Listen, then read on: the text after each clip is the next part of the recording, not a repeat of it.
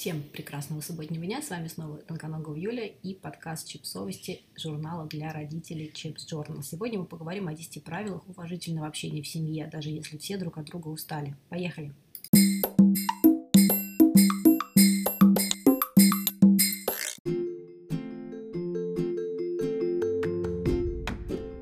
Сохранять спокойствие в условиях пандемии тяжеловато даже тем семьям, члены которых друг в друге души не чают, что уж говорить о союзах, где все не очень гладко. Мы понимаем, что все устали, но все-таки рекомендуем вам по максимуму соблюдать границы в семье, общаться спокойно, уважительно и вежливо. Подготовили для вас инструкцию, следуя которой, вы сможете наладить психологический микроклимат дома не только в условиях самоизоляции, но и вообще в любой ситуации. Подумайте, прежде чем говорить.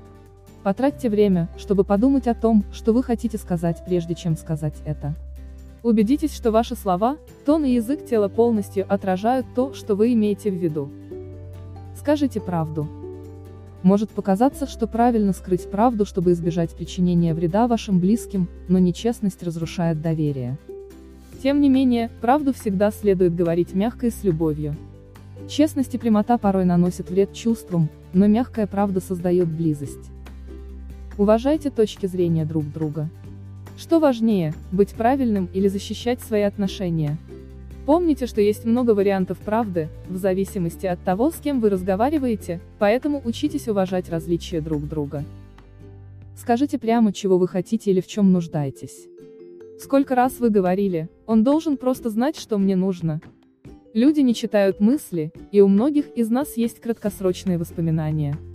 Так что продолжайте говорить, пожалуйста, и называйте свою просьбу четко и конкретно. Слушай себя.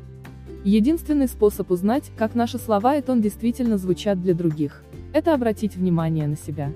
Послушайте, как медленно или быстро вы говорите, насколько вы тихие или громкие, насколько любящим или злым вы можете звучать. Это то, что слышат члены вашей семьи, когда вы с ними разговариваете. Пусть говорят другие. Вы знаете, как это может быть неприятно, когда вы пытаетесь говорить, и кто-то перебивает вас в середине вашего предложения. Позволить другим говорить до тех пор, пока они не закончат, не прерывая, является важным правилом для всех. Не допускайте догадок. Избегайте предположений о чужих мыслях, чувствах или ожидаемом поведении, потому что никто из нас не является экстрасенсом, простите, любители таких шоу. Если вы хотите проверить человека и спросить, верны ли ваши предположения, это нормально, но вы никогда не должны строить догадок, выдвигая обвинения или критикуя. Позвольте всем членам семьи говорить то, что они чувствуют, видят, озвучивать, чего они хотят, и о чем думают. Будьте осторожны, чтобы не подавить чувства, с которыми вы не согласны. Признайте право других на чувства, тогда и у вас будет эта свобода выражать себя. Каждый должен чувствовать себя в эмоциональной безопасности. Будьте хорошим слушателем. Когда кто-то говорит с вами, уделите им ваше внимание. Старайтесь не думать о том, что вы собираетесь сказать дальше. Сосредоточьтесь на том, что говорит собеседник, что может чувствовать член вашей семьи и как вы можете сопереживать. Улучшите вашу коммуникацию. Вы можете улучшить свое общение, научившись просить разъяснений или уточнить, правильно ли вы поняли собеседника.